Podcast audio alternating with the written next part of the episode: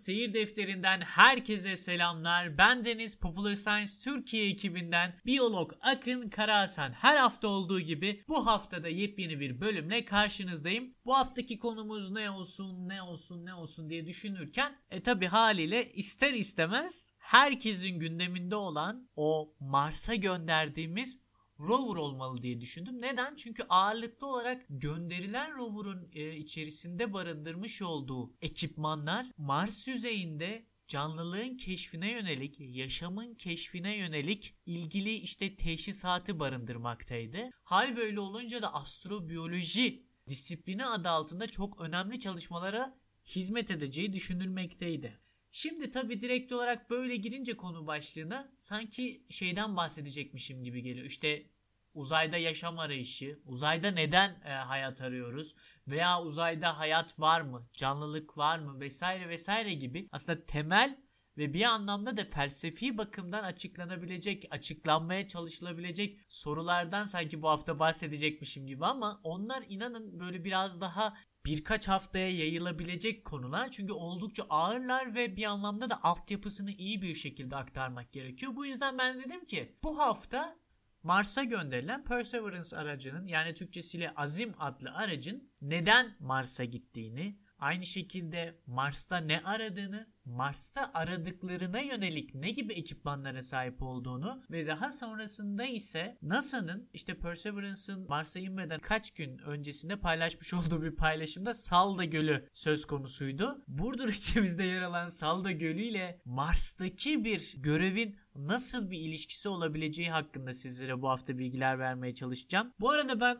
bu yazısını yaz. Daha sonra podcast'ini çek fikrini çok beğendim. Hatta ben bu fikri geçtiğimiz haftalarda uygulamaya başladım. Bu haftada aynısını yaptım. Bu anlatacağım bilgilere yönelik daha fazla kaynağa ulaşmak isterseniz bir anlamda podcast'te hani kaynak vermiyorum diye eğer kendi şey ediyorsanız tüm bunlarla alakalı neredeyse hepsine yönelik yazılarım söz konusu. Popular Science Türkiye web sitesinde buradan ulaşabilirsiniz. Bu haftaki podcast'imle alakalı olarak da Popular Science Instagram kanalında bir Salda Gölü ile alakalı bir paylaşım yapılmıştı. O paylaşımın sizlere yönlendireceği web sitesindeki yazıya baktığınızda orada da anlatacağım konulara yönelik çeşitli kaynaklara ulaşabilirsiniz. Bahsettiğim üzere ben bu yazısını yaz podcastleri daha sonra çek mevzusunu çok beğendim. Bu şekilde de devam etmeyi planlıyorum. Bir anlamda şey bu flarsız enterlik de ilk çıktığı zamanlarda işte arkadaşlar bu konuyla alakalı blogumda yer alan yazıyı okuyabilirsiniz diyordu. Benimki de biraz o işe gelmiş oldu. Bu şekilde iki türlü de hani dinleyicimi bir anlamda tatmin edebileceğimi düşünüyorum. Hani o kaynak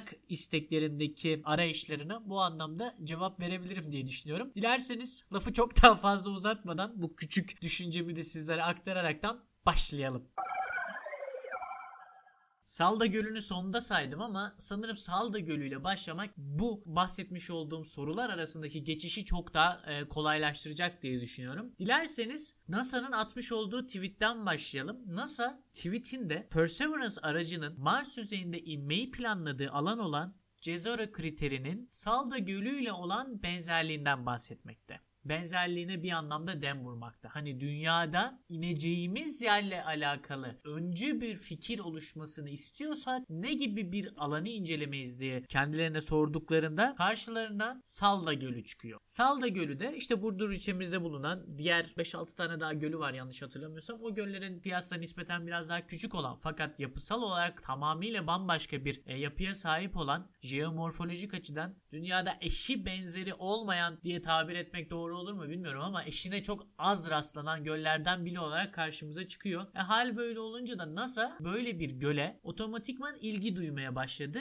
Çünkü bu şundan önemli. Olası işte yaşam arayışımızda hedeflediğimiz krater olan Jezero krateri, kraterinin eğer ki yapısını anlayabilirsek, neyle karşılaşacağımızı anlayabilirsek orada asıl görevimiz olan yaşamın nerelerde olabileceğine dair fikir sahibi oluruz. Bu yüzden de eğer ki Salda Gölü gibi oldukça bir anlamda ekstrem sayılabilecek bir göle gidip orada canlılığın nerelerde olduğuna bakarsak Jezero kraterin, kraterinde de ben bugün muhtemelen bu kraterle kriteri çok karıştıracağım. O yüzden şimdiden özür dilerim. Jezero kraterinde de Salda Gölü'nde nerelerde işte canlılık varsa oralara benzer şeyler aranmaya çalışacak. Diyelim ki işte bir taşın üstünde bir işte e, toprağın altında bir yerde vesaire vesaire. Hal böyle olunca da Salda Gölü hem NASA adına hem de biz insanlık adına çok önemli bilgileri bünyesinde barındırabilir. Bunu araştırmak adına da tabii ki de NASA boş durmadı ve Salda Gölü'ne 2019 senesinde bir araştırma ekibi gönderdi. Bu araştırma ekibi içerisinde hem işte Perseverance görevinde yer alan bir akademisyen bulunmakla beraber İstanbul Teknik Üniversitesi'nden de ilgili akademisyenler bu araştırma ekibine katıldılar ve Salda Gölü'nde bir çalışma başlattılar. Yapılan gözlemler sonucunda Salda Gölü'nde bir farklılaşmanın söz konusu olduğu tespit edildi. Nedir bu farklılaşma? Neden kaynaklıdır? Şu. Kıyı şeridinde, Salda Gölü'nün kıyı şeridinde yer alan ana kayanın farklı kökenlerden oluşmuş çökeltiler barındırdığı gözlemlendi. Tamam iyi güzel. Peki Salda Gölü'nde tespit edilen çökeltilerdeki tortullar hani gerçekten de Cezero kriterine benziyor muydu? Sonuçta birisi işte göl, diğeri hani bir anlamda bir krater. Yani zamanında bir meteor vurdu. Ve buna bağlı olarak da, da ortada bir krater açılmış. Ya da bir yanardağ varmış. Onun işte ilgili ağzı kapanmış ve o kapanan ağzı zamanla su dolmuş. Şimdi düşünecek olursak jeomorfolojik olarak sanki farklıymış gibi geliyor. Hatta oluşumları da oldukça farklıymış gibi geliyor. Peki gerçekten de durum hani bu kadar uzak mı? Tahmin ettiğimiz kadar uzak mı? Elbette ki sanırım bu kadar uzak olsaydı NASA'nın dikkatini çekmezdi öyle değil mi? Peki neden tahmin ettiğimizden çok daha yakınlar? Veya Salda Gölü'nü tamam hadi öğrenebiliriz de Mars'taki bir kraterin yapısı nasıl öğrenildi de Salda Gölü ile benzerliği olabileceği ortaya konuldu? Mesela bu da çok kilit sorulardan bir tanesi. Bunun için NASA'nın daha önce göndermiş olduğu Mars Yörünge Kaşifi adlı araç kullanıldı kullanıldı. Bu araç sayesinde Mars'ın yüzeyinde işte ilgili çekimler gerçekleştirildi ve orada olası işte mineralizasyonun veya işte sedimanlaşmanın veya işte tortulların belki yapıları analiz edilmeye çalışıldı. E, hal böyle olunca da Cezero kraterinin hali hazırda çok eski bir gölün kıyısında yer aldığı düşünülen bir krater olduğu tespit edildi ve buna bağlı olarak da çok muhtemelen karbonat karışımlarını andıran izlere ve yine aynı şekilde mineral karıntılarına rastlanıldığı görüldü. Şimdi hal böyle olunca böylesine de bir şüphe söz konusu olunca elbette ki henüz oraya inmediğimiz için net bir şekilde onları kanıtlayamadık belki de. Fakat büyük bir şüphe söz konusu ortada. Peki buna benzer dünyada ne gibi bir işte yapılar söz konusu? O başta da söylediğim gibi. Burada karşılarına Salda Gölü çıktı. Tamam güzel. Bahsetmiş olduğumuz gibi Salda Gölü'nde de farklılaşma, farklı bir sedimanlaşma söz konusu ve neredeyse aynı durum Salda Gölü'nde de söz konusu. İşte karbonat karışımlarının yoğunluğu, buna bağlı olarak işte mineral yoğunlukları vesaire vesaire. Fakat Salda Gölü bu jeomorfolojik yapısıyla şeye benzerken, Cezora kriterine bir anlamda benzerken Salda Gölü Cezora kriterinde üstlenilen göreve yönelik de çok önemli şeyler barındırıyor. Nedir onlar? Salda Gölü'nde oluşmuş olan işte ilgili tortulların yüzeyinde canlılar var, bakteriler var ağırlıklı olarak, mikroorganizmalar var bir diğer tabirle. Bu mikroorganizmalar tortullarla işte çökeltilerle su içerisinde birleşerekten mikrobilyalit adı verilen bir yapıyı oluşturuyor. Ve bu yapı bahsettiğim üzere taban mikroorganizmalarıyla, mikrobiyal topluluğuyla bir diğer tabirle birleşerekten suyun içerisindeki yaşamın izlerine rahatlıkla rastlayabileceğimiz yapıları meydana getiriyor. Burada önemli noktalardan bir tanesi şu Salda Gölü birçok göle nazaran da oldukça ekstrem bir göl olarak karşımıza çıkıyor. Çünkü baktığımızda biyoçeşitlilik bakımından tam anlamıyla zengin değil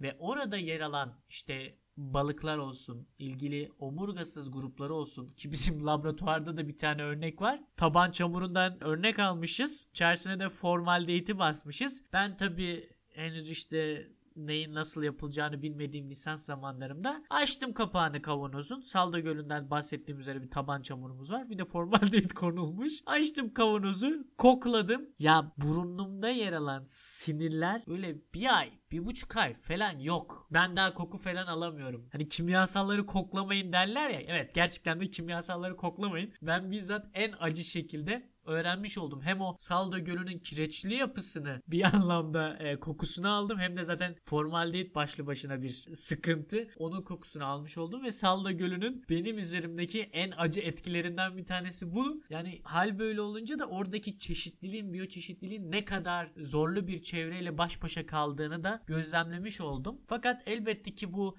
mikroorganizmaların bazıları için hani sıkıntı yaratmayabilir. Çünkü ekstromofil adını vermiş olduğumuz bazı canlılar var. Bu canlılar hali hazırda bizlerin normal değerler olarak belki de atfedebileceğimiz değerlere kendileri hizmet etmiyorlar. Çok daha ekstrem değerlerde e, yaşayıp onlar için ekstrem değerler, normal değerler veya optimum değerler olarak karşılarına çıkıyor. Şimdi gelelim o mikrobilyalitlere çünkü bunlar bizler için önemli. Bu mikrobilyalitler mikroorganizmaların yüzeylerinde yapmış olduğu işte biyolojik prosesler sonucunda, biyolojik işte süreçler sonucunda bazı aşınmalara hizmet ediyor. Yani üzeri böyle delikli delikli, çıkıntılı mıkıntılı. Hatta böyle dışarıdan suyun altına bakacak olursanız mikrobilyalitlere sanki mercan resifiymiş gibi gözükmekte. Bir anlamda da mercan resifine bu yüzden çok ama çok benzemekte. Salda Gölü'nün altına dalanlar varsa rahatlıkla bu dediğimi hani kafalarında canlandırabilirler. E, hal böyle olunca da eğer ki biz Mars'ta böyle bir işte taşa rastlarsak böyle delikli delikli oluklu moluklu vesaire bu bizler için büyük bir önem taşıyabilir.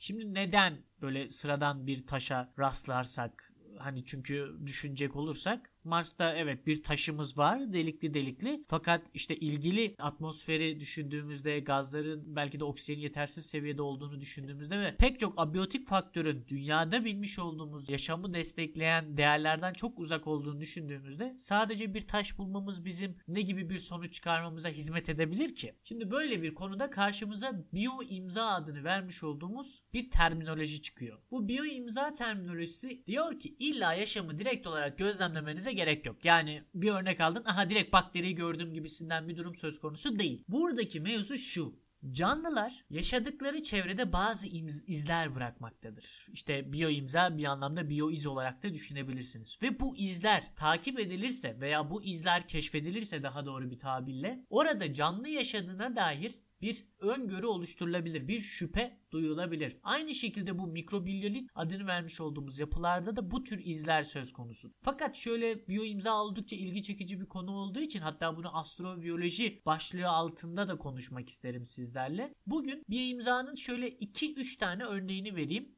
neler olabilir biyo imzalar kafanızda daha rahat bir şekilde şekillensin ve ardından Mars'a giden işte rover'ımızdan bahsedelim. Şimdi mikrobilyaritin yüzeyinde yer alan işte o deliklerden vesaire bahsettik. Bunun işte mikroorganizmalar tarafından yapıldığını söyledik. Biyo imzada da şöyle durumlar söz konusu. Şöyle daha doğrusu sınıflandırma söz konusu. Biyo imza kabaca 3 şekilde olabilir. Gaz halinde veya yüzeydeki şekillerin yapısı itibariyle bir de kendini işte tekrar eden bir döngünün varlığı halinde karşımıza çıkabilir. Şimdi ne demek istiyorum? Özellikle ve özellikle işte kendini tekrar eden şekil derken neden bahsediyorum? Dilerseniz gelin en baştan başlayıp anlatalım. Şimdi gazlar. Gazlar deyince aklımıza ne geliyor? Böyle canlılık hakkında bizlere ipucu verebilecek oksijen geliyor öyle değil mi? Yani diğer gazlara nazaran nispeten e, solunum yapıldığında çok daha fazla enerji açığa çıkarabilen bu maddenin ve bildiğimiz anlamda da dünyadaki hayatın çeşitlenmesine sebebiyet veren bir maddenin olası bir gezegende belli miktarlarda tespit edilmesi o gezegende canlılığın olabileceğine dair bizlere belki de bir öngörü sunabilir, bir şüphe barındırabilir. Elbette ki bunlar nasıl ölçülüyor diye soracak olursanız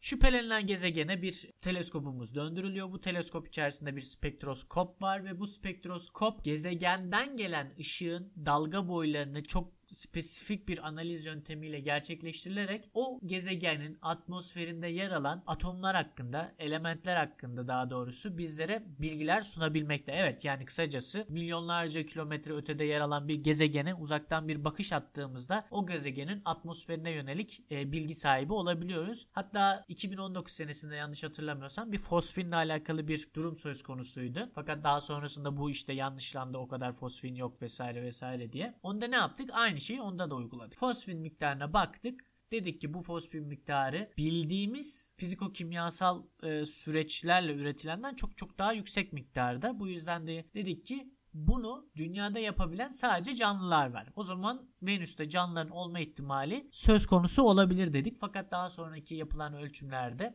fosforin gerçekten de o kadar yüksek olmadığı işte bir analiz hatası olarak karşımıza çıktı. Hal böyle olunca da bahsettiğim üzere gazlar da bir biyo imza olaraktan karşımıza çıkıyor. Şimdi gelelim yüzeye. Yüzeyi iki perspektiften de anlatabiliriz. Az önce görmüş olduğunuz gibi bir taşın yüzeyinde yer alan delikler mikroorganizmalar işaret edebilir. Bu da tabii haliyle canlılığa işaret edebilmekle beraber gezegen boyutunda baktığımızda ise şöyle. Şimdi gezegenin yüzeyinde meydana gelen değişimler bize yine canlılık hakkında e, bilgi verebilir. Bunu nereden biliyoruz? Eğer ki dünyaya farklı mevsimlerde bakacak olursanız bazı kıtaların ağırlıklı olarak yeşil tonlarına belli dönemlerde sahip olup belli dönemlerde sahip olmadığını göreceksin. Bunun en temel sebebi nedir? Ağaçların işte kışın yaprak dökmesi özellikle ve özellikle iğne yapraklar haricinde kalan ağaçların yaprak dökmesi ve yazında yeniden o ağaçların yeşermesi, yapraklarını yeniden üretmesi durumuyla karşı karşıya kalacaksınız. E bu sayede de rahatlıkla dışarıdan belli dönemlerde bir e, bakış atıldığında dünyada yeşilin farklı tonlarına sahip e, bir renklenme olduğunu gözlemleyeceksiniz. Hal böyle olunca da bunun böyle bir değişimin canlılık ile alakalı olup olamayacağı hakkında yine bir şüpheye sahip olabilirsiniz. Bakın kanıtlar demiyorum. Şüpheye sahip olabilirsiniz. Bu işte belki de zamansal olarak güneşten gelen ışınların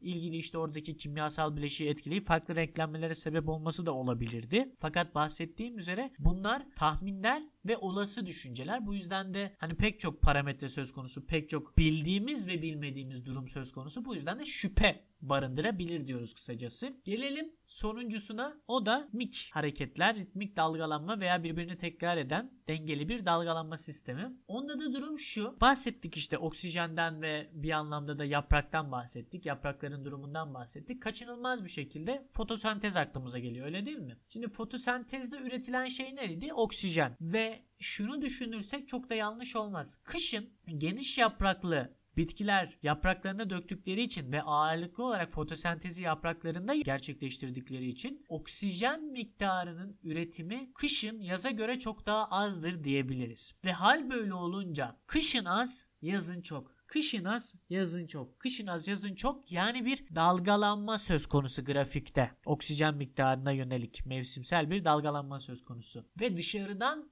bir gözlemci o az önce bizim gezegenlere yöneltmiş olduğumuz spektroskopa benzer bir aletle bizim gezegenimize baksa farklı mevsimlerde böyle bir durumla karşı karşıya kalacak ve bu da yine aynı şekilde bir biyolojik prosesin, biyolojik bir sürecin orada gerçekleştirdiğine dair. Eğer ki işte onlarda da fotosenteze benzer bir durum söz konusuysa gezegenlerinde. Çünkü eğer ki dışarıdaki bir gezegende söz konusu olsa bizim dünyamızda böyle bir durum olduğu için fotosentezden şüphelenebiliriz. Ha bizi inceleyenlerde de böyle bir durum söz konusuysa veya buna benzer bir şey. Onlar da yine canlılıktan şüphe duyabilirler diye düşünüyoruz ve biyo imzayı bu üç kaba şekilde size tanıtmış oldum. Şimdi buraya kadar neler anlattık? Dilerseniz bir toparlayalım. Jezero kraterinin bulunmuş olduğu yerde bir göl varmış ve bu göl haliyle yapısında barındırmış olduğu mineralleri ve karbonat bileşiklerini Jezero krateri yüzeyinde bırakmış. Bu tespit edilmiş. Bunun tespitine bağlı olarak dünyadaki en yakın alan aranmış. Saldo Gölü olduğu görülmüş. Saldo Gölü'ndeki yapılar analiz edilmiş. Bu yapılar içerisinde yaşam barındıran işte ilgili mikrobilyalitler incelenmiş. Mikrobilyalitlere benzer bir yapı Cezaro'da da söz konusu olabilir mi? Bu şu anda araştırılmakta. Peki böyle bir yapıyla karşı karşıya kaldı diyelim. İşte Perseverance aracı. Bunu nasıl tespit edecek? Bunu tespit etmek adına ne gibi bir donanıma sahip? Dilerseniz Perseverance aracını ve ekipmanlarını anlattığımız ikinci bölüme geçelim.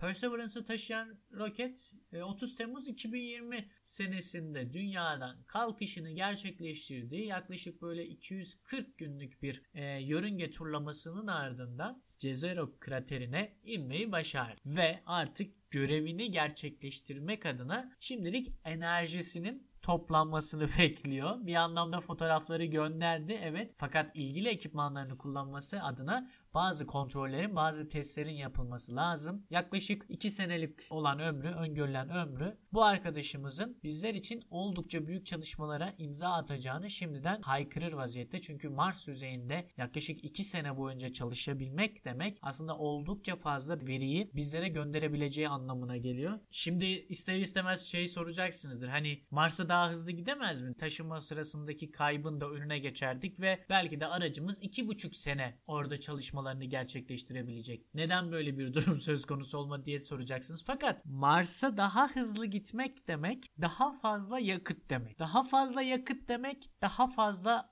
ağırlık demek. Daha fazla ağırlık demek artı hızlı gitmenin yanında daha fazla yakıt demek. E, tüm bunları topladığınızda daha fazla maliyet demek. Hani bir anlamda şu var. Evet bir iş gerçekleştiriyoruz ve bu işin çok büyük e, geri dönüşleri olmasının yanında bir anlamda da fazla bir geri dönüşü de olmayabilir. Elde edilebilecek işte verinin durumuna bağlı olarak. Şimdi bahsettiğim gibi bu tür bir durumda en ekonomik, en mantıklı, en işte rasyonel plan oluşturulup ona göre bir yörünge izlemesi söz konusu oluyor. Ona göre bir plan söz konusu oluyor. Hal böyle olunca da yaklaşık işte Mars'la dünyanın en yakın olduğu zaman dilimi seçilip bu zaman dilimin içerisinde de ilgili yörüngeye oturtturulup bu yörüngenin yavaş yavaş kat edilmesi ve daha sonrasında ise belki de minimum miktarda yakıtla Mars'a ulaşmak durumunda kalıyoruz. Neyse sonuç olarak başarılı bir şekilde Mars'a inildi. Rover'ımız hazır. Hazır dediğim işte herhangi bir sıkıntısı yok. Bir sağında solunda çizik yok. Zaten tekerlerinden de fotoğraf atmıştı yanlış hatırlamıyorsam. Bir de bu rover'ın içerisinde ise ayrı bir helikopter de söz konusu. Onun durumu hakkında da muhtemelen ilerleyen günlerde bir paylaşım gerçekleştirilir ve onun da testleri yakında başlanır diye düşünüyorum. Şimdi gelelim evet Mars'ta yaşam arıyoruz. Mars'ta yaşamın ne gibi yerlerde olabileceğine dair salda göründen örneklerimiz var. Peki bir rover Mars'ta yaşam arayışına dair delilleri nasıl elde edecek? Bu delilleri nasıl analiz edecek ve bu delillerin işte verilerini nasıl dünyaya gönderecek? Belki de en sonuncu soru en kolay sorulardan bir tanesi. Veriyi dünyaya göndermek. Eğer ki bir fotoğrafı gönderdiysen işte gerçekleştirmiş olduğun deneyin, analizin sonucunda dünyaya göndermek elbette ki söz konusudur. Fakat en önemlisi Veri nasıl toplanacak? Toplanan veri nasıl analiz edilecek? Bunlar için dünya üzerine baktığımızda şimdilik mini bir laboratuvara ihtiyacınız olduğunu rahatlıkla tahmin edebiliyorsunuz. Perseverance içerisinde de tıpkı bu düşüncenize hizmet eden mini laboratuvar ekipmanları var. Şimdi dilerseniz bu laboratuvar ekipmanlarından bahsedelim.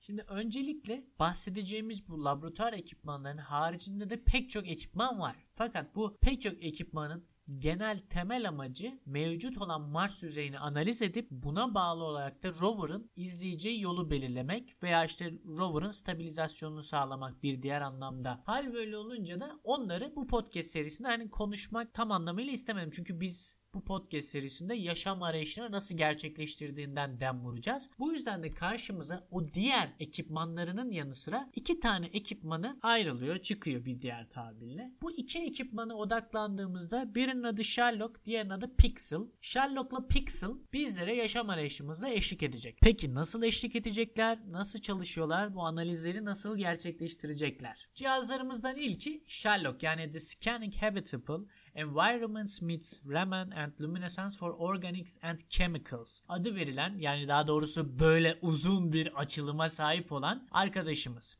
Bu arkadaşımızın temel görevi adından da anlayabileceğiniz Raman spektroskopisi ile ve lüminesansla organik ve kimyasal maddelerin tespitine yönelik bir çalışma prensibine sahip. Peki nasıl gerçekleşiyor tam anlamıyla içerisindeki deneyler diye soracak olursanız toplamış olduğu örnekler Raman spektroskopisi adı verilen bir spektroskopiye maruz bırakılıyor ve buradan analizler toplanıyor. Peki nedir Raman spektroskopisi? İlgili örnek alınıyor ve bu örneğe bir ışın gönderiliyor. Bu ışın görünür ışın da olabilir. UV de olabilir. Başka bir tür ışın da olabilir. Neyse bu gönderilen ışının objeden örnekten yansıması alınıp analiz ediliyor. Tamam da gönderilen ışın nasıl bir farklılık yaratıyor da analizlerde işte bir sonuç bekleniyor? Şimdi materyaldeki herhangi bir bileşik kendine özgü bir şekilde ışını kırmakta. Işının kaymasına sebebiyet vermekte daha doğru bir tabirle. Ve bu ışındaki kaymalara sebebiyet veren şeyler her elementin kendisine özgü veya işte her molekülün kendisine özgü olarak karşımıza çıkıyor. En azından Raman bu şekilde e, bunu belirlemiş. Bu şekilde bir kural çerçevesi koymuş. Ve bu da demek oluyor ki eğer ki çevreden gelen ışığı işte yalıtırsak sadece cisimden gelen ışığa odaklanabilirsek o cisimden yansıyan ışığın analizi gerçekleştirildiğinde kaymalar tespit edilip bu kaymaların hangi monomerlere ait olduğu veya işte çok daha ileri gidersek hangi belki de elementlere ait olduğu tespit edilebilir diyor. Ve buna bağlı olarak da eğer ki organik bileşikler varsa bunun içerisinde o zaman ortamda canlılıktan şüphe duyabiliriz. Hatta belki de direkt olarak bu onun en büyük kanıtlarından biri olabilir. Neden? Çünkü ortamda bir organik bileşik var ve çok büyük ihtimalle bu organik bileşik bir organizma tarafından oluşturulmuş olması gerekiyor. Ha elbette ki çeşitli işte kimyasal reaksiyonlarla da organik bileşikler meydana gelebilir. Fakat genellikle bu tür reaksiyonlar bir canlının içerisinde meydana gelir. Bu yüzden de böyle bir yapıya rastlarsak Mars'ta canlı olabileceğine dair çok büyük kanıtlardan bir tanesini elde etmiş oluruz veya çok büyük şüphelerden bir tanesini elde etmiş oluruz. Şimdi gelelim Pixel'a. Pixel yani The Planetary Instrument for uh, X-ray Lithochemistry. Açılımı bu. Bu da diyor ki X ışınıyla litokimyası işte gezegenin taş kimyasını bir anlamda analiz etmeye yönelik bir çalışma gerçekleştireceğini bizlere sunuyor bu mini deney ekipmanı. Bu cihazımız bir X ışını gönderiyor ilgili örneğe, ilgili taş parçasına, kaya parçasına. Bu X ışınının yansımasından elde edilen veriler de yine tıpkı Sherlock'ta olduğu gibi analiz ediliyor. Fakat buradaki kuram biraz daha farklı. Buradaki kuram Einstein'ın 1921 senesinde fotoelektrik e, prensibi sayesinde çalışmakta. O da bizlere şunu söylüyor. Eğer ki diyor bir elemente, bir atoma daha doğrusu çok yüksek miktarda bir enerji e, verirseniz o atomda yer alan elektronlar ya mevcut yörüngelerinden bir sonraki yörüngeye sıçrar ya da diyor bu çok yüksek enerjiye bağlı olarak yörüngelerinden koparlar. Şimdi hal böyle olunca da yörüngelerinden kopan elektronlar kopma sırasında farklı bir enerji açığa çıkartırlar. Yani mevcut gönderilen enerjiden farklı bir şekilde enerji açığa çıkartırlar. O zaman da diyorlar ki eğer ki başta vermiş olduğumuz X ışınının bir anlamda enerjinin miktarını biliyorsak ve bu enerji elektronun kopmasına sebebiyet oluyorsa kesin bir şekilde ki X ışını doğası gereği çok güçlü olduğu için elektronların kopmasına sebebiyet verir. O zaman ne diyorlar ki ben gönderdiğim enerjiden bana ulaşan enerji miktarını çıkarırsam daha doğrusu bana ulaşandan e, gönderdiğim enerji miktarını çıkartırsam o zaman ben kopan elektronun açığa çıkarmış olduğu enerji miktarını hesaplayabilirim. Hal böyle olunca ortaya çıkan enerji de atomun kendisine özgü olunca yani bir anlamda elementlerin kendisine özgü olunca bu durumda da ilgili elementi tespit edebilirim diyor. Ve eğer ki bu tip bir işte elementlerin tespiti söz konusu olduğunda yine organik olabilecek bazı işte moleküllerin varlığına işaret ederse bu elementler o zaman canlılıkla alakalı olarak işte yine bir şüphe duyulabilir. Belki de yine bir kanıt ortaya atılabilir diye düşünüyoruz. Bu iki arkadaşımızın çalışma prensibi bu şekilde. Bahsettiğim üzere mini bir laboratuvarlar ve bu mini laboratuvarlar bu analizlerini gerçekleştirilerekten dünyada yer alan işte kontrol odasına bu verileri aktaracaklar ve bizler ilerleyen günlerde ne tip sonuçlarla karşı karşıya kalınacağını bir anlamda gözlemlemiş olacağız bu sayede. Bu haftalık anlatacaklarım bu kadardı. Bir anlamda sizlere işte Mars'ta neler oluyor, tüm dünyada neler oluyor, Perseverance ne yapıyor ondan bahsetmek istedim. Elbette ki bu hafta belki de böyle değinilebilecek pek çok soru olabilirdi. Bahsettiğim üzere neden canlılığı arıyoruz? Gerçekten de evrende yalnız mıyız ya da tek başımıza mıyız? Varsa neredeler? Vesaire vesaire hani bununla alakalı olarak zaten pek çok kuram var ya hatta o kuramlardan birini Çiğdem Hanım da paylaşmıştı sizlere. Şimdi tam olarak adını hatırlayamadım. Onlar hakkında da konuşabiliriz. Çok daha detaylı bir şekilde bu sorulara yanıtlar arayabiliriz. Bunun dışında her zamanki gibi astrobiyoloji geyiği de yapabiliriz. Hiç sorun değil benim için. Sadece şu var. Bugün nispeten kısıtlı kalmış olduğumuz bu konu başlığında sizlere bir anlamda ülkemizin zenginliği olaraktan da atfedilebilecek Salda Gölü'nün dünya üzerindeki eşi benzerine zor rastlanan bu özelliğinden bahsettim. Bu yüzden de lütfen hani bu tür bir alanda kamp faaliyeti, efendime söyleyeyim bir çevre gezisi vesaire vesaire yaparken biraz daha basmış olduğunuz o toprağın önemine dikkat etmenizi istiyorum. Çünkü bahsettiğim üzere nerede, ne zaman, ne gibi bir öneme sahip olacağını tahmin dahi edemezsiniz. Bu yüzden de bu tür yerlerin işte kar amaçlı düşünülen bir yer olmasından çok bir benimseme gerçekleştirilerek ona bir değer yargısı, ona bir özen gösterilmesi gerektiğini düşünüyorum. Çünkü bahsettiğim üzere hepsi bizlerin işte ülkemizin taşı toprağı. Hani milliyetçilik duygularımızı burada ön plana çıkarmak gibi bir niyetim yok ama hani bunun bir farkındalığını artık yakalamamız lazım. Çünkü boz boz boz boz nereye kadar? Elimizdeki şeyleri kaybetmememiz lazım. Çünkü eşi benzeri olmayan şeyler olarak karşımıza çıkıyor pek çok alanda. Her haftaki gibi bu haftada sizlerle böyle sohbet tadında ne çok resmi ne çok işte normal ortaya karışık muhabbet edercesine bir konuşma gerçekleştirdim. Haftaya da çok çok büyük ihtimalle 10. bölümüm olacak ve bu 10. bölümde sizlere bir canlı hakkında spesifik olarak bir canlı hakkında bir podcast yapmayı planlıyorum. Şimdiden haberini vereyim. Büyük beyaz köpek balıkları olacak bu podcast'imizin konusu. Belgesel tadında bir podcast olmasına dikkat edeceğim ama her zamanki gibi bu konuşma şeklinde devam eden podcast işleyiş mekanizmamın dışına çıkmamaya çalışacağım. Hani bu şekilde bir işleyiş gerçekleştiriyorum. Bazen aklımda da şey sorular takılıyor. Çünkü hali hazırda içerisinde bulunmuş olduğum bazı platformların yayınlamış olduğu videolara baktığımızda böyle 10 dakika içerisinde belirli kesin cümlelerle, belirli kesin işte ne derler e, bilgilerle direkt olarak hap bir şekilde aktarıyor. Hani ben bu şekilde yapmak istemedim. Bu yüzden de hatta konuşmalarım arasında pek çok durma belki de işte aynı kelimeleri tekrar kullandığım için işte gereksiz kullanım gibi bazı Türkçe hataları söz konusu oluyor ki bu kaçınılmaz bir şekilde yapıyorum bunu. Ama maksat işte samimi bir ortam olması ve bu samimiyetin getirmiş olduğu o bilginin daha iyi bir şekilde aktarılabilme kısmını gerçekleştirmek e, olması benim amacım. Umarım ki bunu elde edebiliyorumdur. Beni dinlediğiniz için teşekkür ederim. Umarım ki yepyeni gelişmelerinde de e, sizlere bu konu başlıklarını bizzat aktarabilirim haftaya yepyeni bir bölümde görüşmek dileğiyle diyorum ve kendinize iyi bakın. Hoşçakalın. Bay bay.